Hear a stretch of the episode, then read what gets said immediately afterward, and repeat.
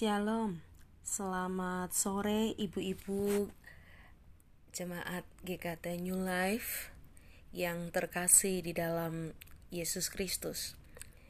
Kita akan bersama-sama sore ini kembali belajar dari firman Tuhan.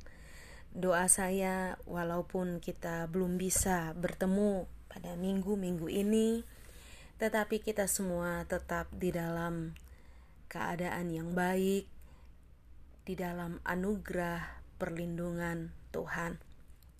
Sebelum kita mendengarkan firman, mari kita berdoa terlebih dahulu. Ya Tuhan, terima kasih untuk sore ini. Kami masih punya kesempatan mendengarkan firman. Walaupun kami tidak bisa berjumpa secara fisik, tapi terima kasih Engkau mengikat kami melalui kebenaran firman.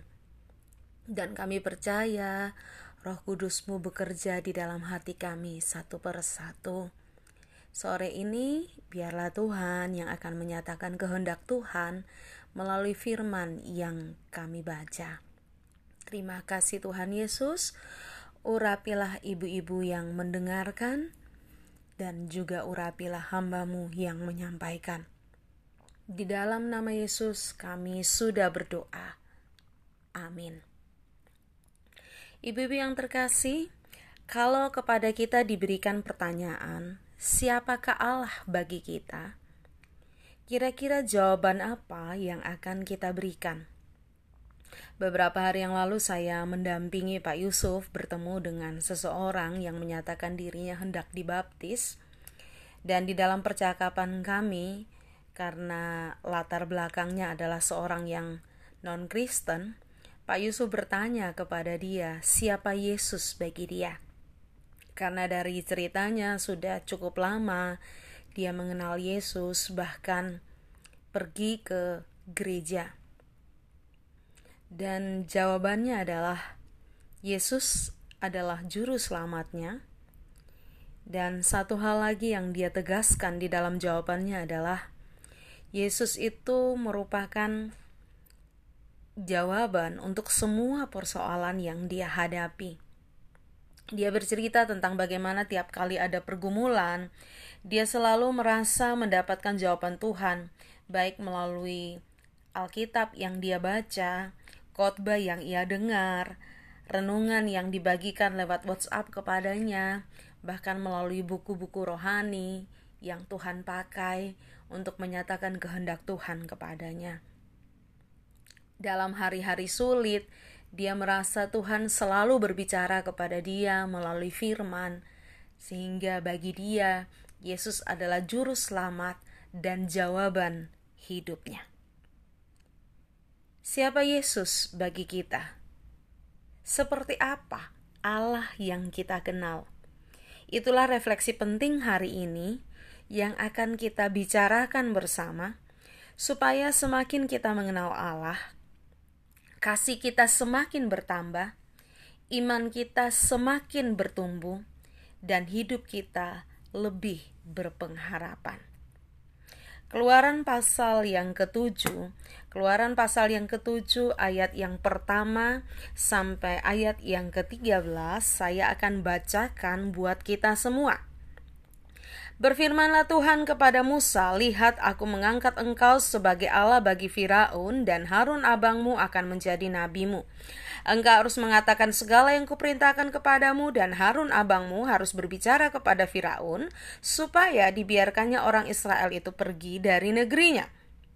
Tetapi aku akan mengeraskan hati Firaun dan aku akan memperbanyak tanda-tanda dan mujizat-mujizat yang kubuat di tanah Mesir. Bila mana Firaun tidak mendengarkan kamu, maka aku akan mendatangkan tanganku kepada Mesir dan mengeluarkan pasukanku, umatku, orang Israel dari tanah Mesir dengan hukum-hukuman yang berat. Dan orang Mesir itu akan mengetahui bahwa akulah Tuhan apabila aku mengacungkan tanganku terhadap Mesir dan membawa orang Israel keluar dari tengah-tengah mereka.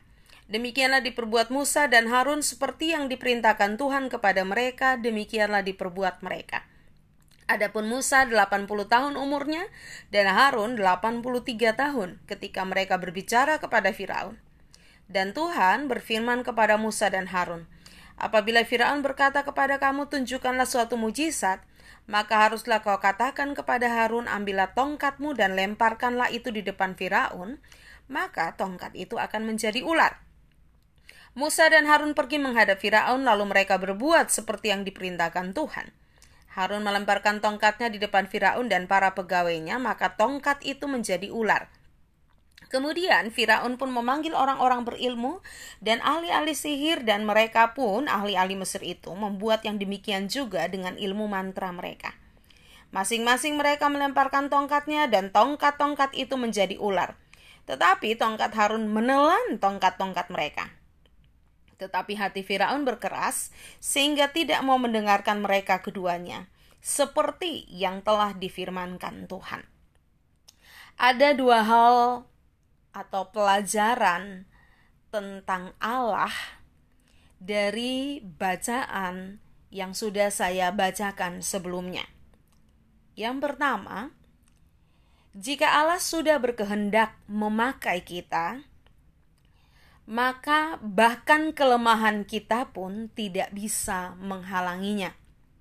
Jika Allah sudah berkehendak memakai kita, bahkan kelemahan kita pun tak bisa menghalanginya. Di dalam ayat 1 dengan jelas Tuhan memberikan tugas kepada Musa untuk menjadi alatnya bersama dengan Harun. Kalau di dalam Alkitab terjemahan baru yang kita baca disebutkan mengangkat sebagai Allah. Di dalam terjemahan firman Allah yang hidup menyebut sebagai utusan. Jadi istilahnya merupakan sebuah gambaran seolah-olah Musa adalah Allah dan Harun adalah nabinya yang berbicara kepada Firaun. Dalam pasal-pasal sebelumnya kita tahu kalau Musa awalnya banyak berargumen soal dia nggak mampu.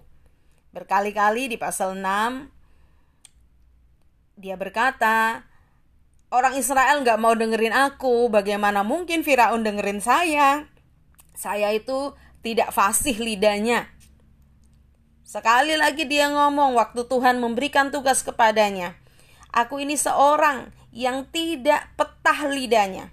Bagaimana mungkin Firaun akan mendengarkan aku? Tetapi Tuhan yang sudah berkehendak memakai Musa itu tetap memberikan jalan supaya Musa bisa melakukan tugas yang Tuhan berikan.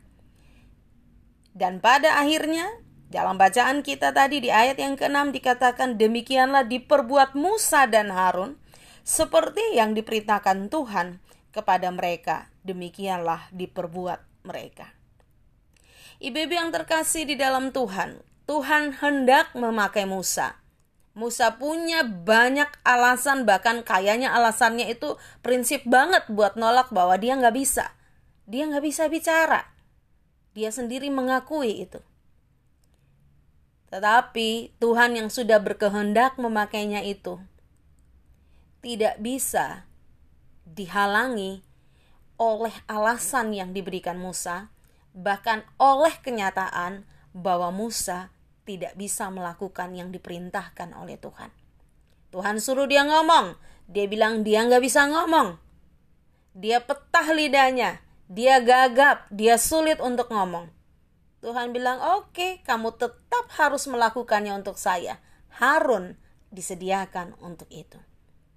Ibu-ibu yang terkasih, kalau kita perhatikan di dalam Perjanjian Lama, ketika Tuhan memilih nabi-nabinya atau memilih orang-orang yang hendak dipakainya, mungkin mereka juga punya banyak kelemahan, tetapi perhatikan bahwa ketika Tuhan sudah memilih mereka, Tuhan juga memperlengkapi mereka. Kepada Yesaya, dipilih dan diperlengkapi. Yeremia, bahkan Yunus. Tuhan sudah punya kehendak mau pakai Yunus. Yunus lari dari hadapan Tuhan. Tuhan tetap punya cara untuk bawa Yunus balik dan harus melakukan apa yang hendak Tuhan mau. Bukan karena Tuhan itu otoriter dan suka memaksakan kehendak tetapi karena Tuhan itu maha kuasa, sehingga bahkan kelemahan kita pun tidak bisa menghalangi kuasanya untuk tetap memakai kita. Tuhan punya rencananya sendiri untuk kita masing-masing dan dia mau pakai kita. Tidak ada alasan bagi kita untuk menolak dipakai Tuhan. Siapa pun kita, setelah kita percaya kepada Yesus Kristus, karunia rohani itu diberikan kepada kita, sehingga melalui apa pun yang kita punya, kita bisa melayani Tuhan dan dipakai oleh Tuhan. Ketika Tuhan mau memakai kita, itu tidak dibatasi oleh kelemahan kita, bahkan tidak dibatasi oleh ketidakmampuan kita. Seringkali itu dibatasi karena kita yang tidak mau menolak untuk dipakai Tuhan. Kita menolak untuk dipakai oleh Tuhan. Tetapi sore hari ini melalui Musa yang gagap itu kita bisa melihat bahwa siapa pun kita, apa pun kelemahan kita, Tuhan tetap bisa memakai kita karena Dia Allah yang berkuasa. Mama saya tidak sempurna, Bahkan mungkin banyak di antara ibu-ibu yang tahu tentang bagaimana hubungan saya dan mama yang dulunya kurang baik.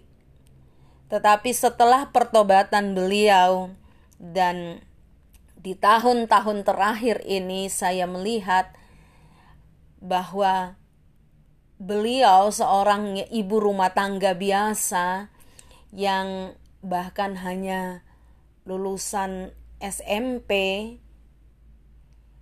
suka sekali berbicara tentang firman Tuhan. Kadang-kadang uh, dia suka WA anaknya dan bertanya, maksud ayat ini apa?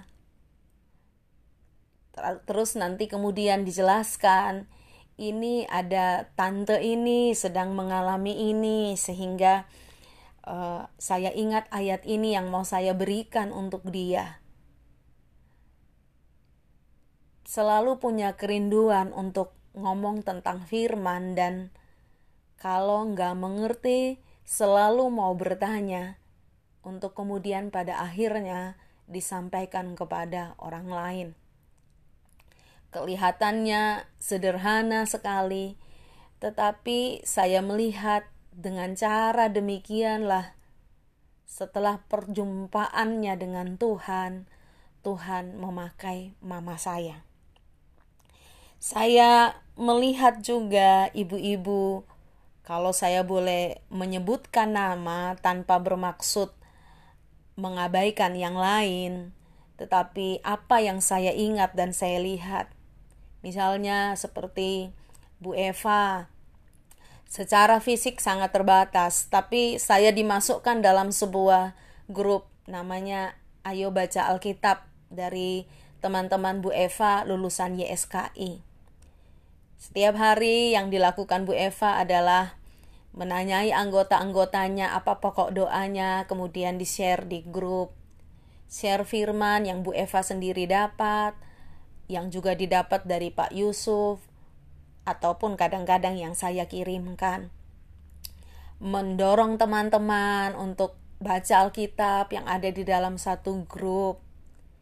Secara fisik Bu Eva sangat terbatas, tapi saya percaya apa yang dilakukannya sangat memberkati anggota grupnya.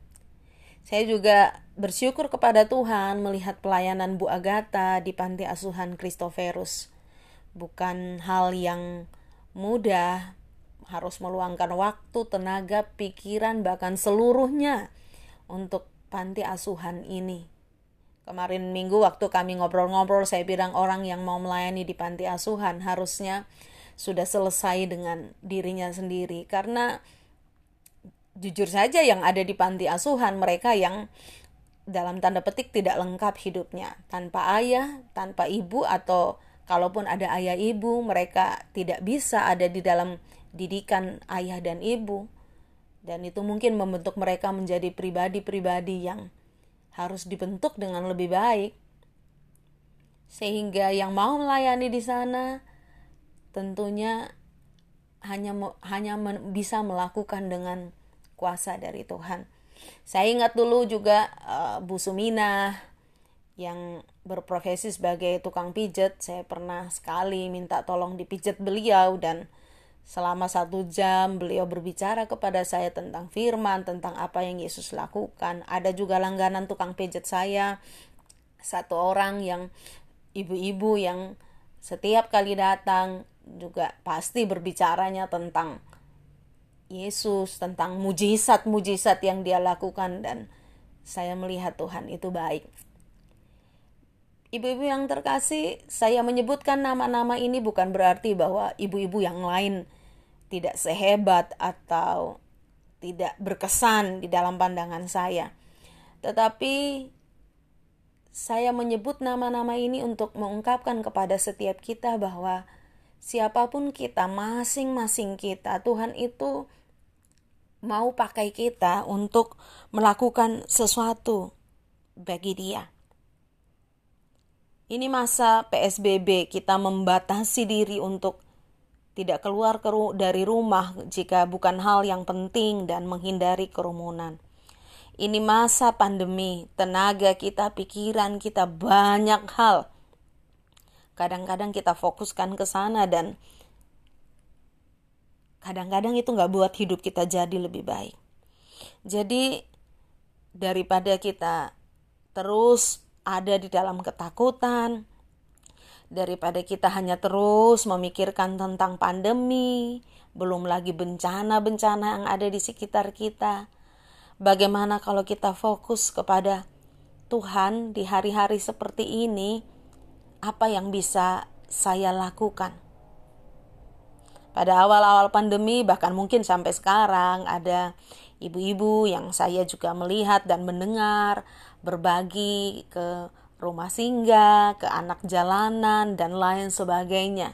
Itu hal yang sangat luar biasa.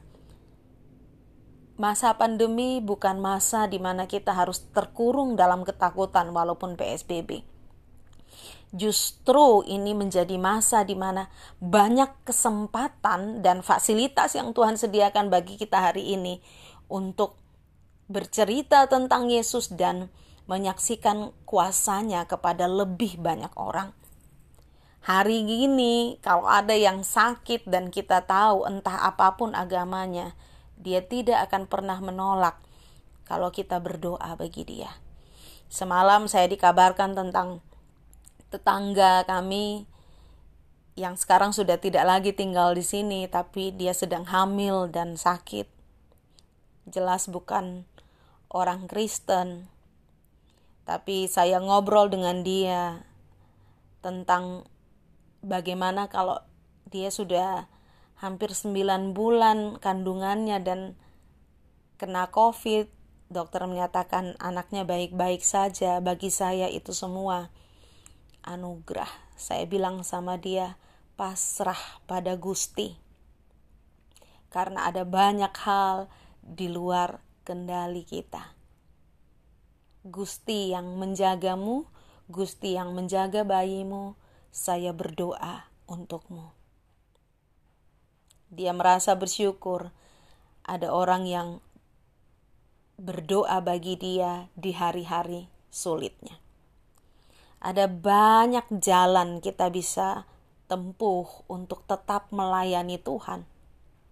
Kepada teman-teman kita, kepada seisi keluarga kita.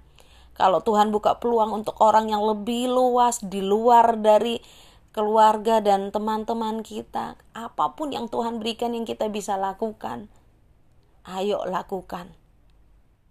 Tidak ada alasan untuk menolak kegerakan yang Tuhan taruh di dalam hati kita. Karena Tuhan itu berkuasa. Yang kedua, jika Allah sudah berkehendak menyatakan kuasanya, bahkan tidak ada kuasa apa pun yang dapat menghalanginya. Jika Allah sudah berkehendak menyatakan kuasanya, bahkan tidak ada kuasa apa pun yang dapat menghalanginya. Keluaran pasal 7 ayat 3 sampai 5 Tuhan bilang bahwa Tuhan akan mengeraskan hati Firaun. Banyak orang yang berpikir kok Tuhan biarin atau Tuhan itu mengizinkan atau Tuhan itu kok mengeraskan hati. Tetapi banyak penafsir yang setuju bahwa al ayat ini berarti Sebenarnya Firaun itu sudah keras hati. Dan di dalam kasus ini Tuhan biarin aja dia keras hati. Tuhan tidak menggerakkan dia untuk bertobat, Tuhan membiarkan dia tetap keras hati. Dan jelas lanjutannya, aku akan memperbanyak tanda-tanda dan mujizat-mujizat yang kubuat di tanah Mesir. Bila mana Firaun tidak mendengarkan kamu, maka aku akan mendatangkan tanganku kepada Mesir dan mengeluarkan pasukanku, umatku orang Israel dari tanah Mesir dengan hukuman-hukuman yang berat. Dan orang Mesir itu akan mengetahui bahwa akulah Tuhan apabila aku mengacungkan tanganku terhadap Mesir dan membawa orang Israel keluar dari tengah-tengah mereka. Tuhan udah bilang sama Musa dan Harun tantangannya, Firaun gak akan dengerin kalian. Firaun akan tetap keras hati. Tetapi tantangan itu tetap ada di situ supaya apa? Kuasa Tuhan dinyatakan. Kenapa kok tidak langsung saja dikeluarkan? Tuhan pasti bisa kok mengeluarkan orang-orang Israel. Yang paling mudah deh, Tuhan itu pasti bisa kok buat Firaun itu begitu diomongin langsung mau terus umat Tuhan keluar tanpa masalah. Bisa. Tetapi kenapa Tuhan harus mengizinkan Firaun tetap keras hati? Firaun harus keras hati supaya dia melihat kuasa Tuhan di dalam sepuluh tula yang dinyatakan. Firaun harus keras hati supaya Israel melihat bagaimana Tuhan itu berkuasa. Firaun harus keras hati supaya dia bisa melihat bagaimana bangsa Israel menyeberangi laut merah yang hebat itu. Dan bangsa Israel sendiri diyakinkan akan kuasa Tuhan bukan karena Tuhan jahat, tapi karena Tuhan mau menyatakan kuasanya supaya orang Mesir tahu bahwa Dia adalah Tuhan. Memang kalau kita perhatikan dalam bacaan kita tadi dikatakan bahwa ketika tongkat Harun berubah jadi ular, ahli nujum, ahli sihirnya orang Mesir juga bisa buat hal yang sama. Walaupun di situ dikatakan tongkatnya Harun menelan tongkat mereka semua, Firaun tetap keras hati dalam tulah katak ketika Harun bisa membuat kata-kata keluar melalui kuasa Tuhan ahli nujum dan ahli sihir dari Firaun pun bisa melakukannya tetapi tetap saja kalau kita lihat sampai nanti pada tulah yang ke-10 sampai nanti mereka menyeberangi Laut Merah Kuasa dari ahli nujum dan ahli sihir tidak pernah bisa menandingi kuasa Allah, apalagi membatasi kuasa Allah. Kadang-kadang hal-hal yang sulit yang terjadi dalam diri kita. Bahkan kadang-kadang Tuhan izinkan orang lain berbuat jahat sama kita. Tuhan izinkan kita ngalami sakit. Supaya apa? Supaya kuasa Tuhan dinyatakan. Semakin berat persoalan kita, semakin berat sakit penyakit kita, semakin besar kuasa Tuhan akan dinyatakan. Bukan berarti terus kita berharap supaya dapat masalah yang berat atau sakit yang berat supaya kuasa Tuhan lebih besar. Tidak, tetapi seberapa besar masalah yang kita alami, seberapa sukar hidup yang kita jalani, sebesar itu juga kita akan melihat kuasa Tuhan. Tujuan akhirnya supaya kita mengakui Dia adalah Tuhan dan supaya orang lain menyaksikan Dia adalah Tuhan. Jadi tujuan akhir dari sakit penyakit kita itu bukan hanya sekedar supaya kita sembuh Tujuan akhir dari semua kekurangan kita itu bukan supaya nanti kita berkecukupan. Karena kalau hanya sekedar supaya sembuh, hanya sekedar dapat uang untuk menyelesaikan masalah masalah kita, dukun pun mungkin bisa melakukannya. Bukankah kita juga banyak baca di negara kita ini? Ada orang yang hanya dengan memberi air putih, memberi batu, memberi apalah, orang lain bisa sembuh dan lain sebagainya. Kalau hanya sekedar itu, kuasa-kuasa gelap bisa melakukannya. Tetapi tujuan dari semua penderitaan, sakit, penyakit, dan masalah apa pun dalam hidup kita, supaya Tuhan itu menyatakan kuasanya dan dia dipermuliakan pada akhirnya. Sehat atau sakit, Tuhan mau kita memuliakan Dia. Masalah selesai atau tidak, tetap muliakan Tuhan. Karena kalau kita mengeraskan hati kita, kita udah lihat contoh Firaun. Bukan hanya akan berputar-putar lebih lama di dalam masalah dan penderitaan, tapi bisa juga akhirnya kita mengalami banyak hal yang sia-sia. Karena itu apa pun yang sedang ibu-ibu alami saat ini percaya Tuhan itu berkuasa. Kalau ada di antara kita yang sedang lemah tubuh, sedang sakit, sembahlah Tuhan. Katakan Tuhan engkau penyembuhku. Aku percaya engkau bisa menyembuhkanku. Atau jika tidak seperti harapanku sekalipun, aku akan tetap memuliakanmu. Percaya bahwa dengan menyembah Tuhan seperti itu, fisik kita lemah tapi hati kita akan semakin diteguhkan sehingga tetap sakit atau segera sembuh kita tahu bahwa Tuhan berkuasa dan kita memuliakan Dia. Kalau ada di antara kita yang sedang kekurangan, ada banyak kebutuhan, pujilah Tuhan karena Dia penyedia bagi kita. Kalau ada di antara kita yang sedang menderita, kehilangan damai, khawatir, atau bahkan mengalami hal-hal yang sulit yang dilakukan oleh orang lain, disakiti dan dilukai, tetap muliakan Dia sebagai Allah dan lihat bagaimana kuasanya dinyatakan. Saya pikir kalau saya yang jadi Musa ya, saya akan sangat tidak sabar menantikan Tuhan itu menyatakan kuasanya. Mungkin saya juga bisa protes Tuhan, kan harusnya Tuhan bisa buat Firaun itu cepat-cepat nggak keras hati supaya kami bisa keluar. Tapi kadang-kadang memang itulah jalan yang Tuhan pakai supaya karena mujizat ini bukan hanya supaya Firaun mengakui Tuhan itu Allah.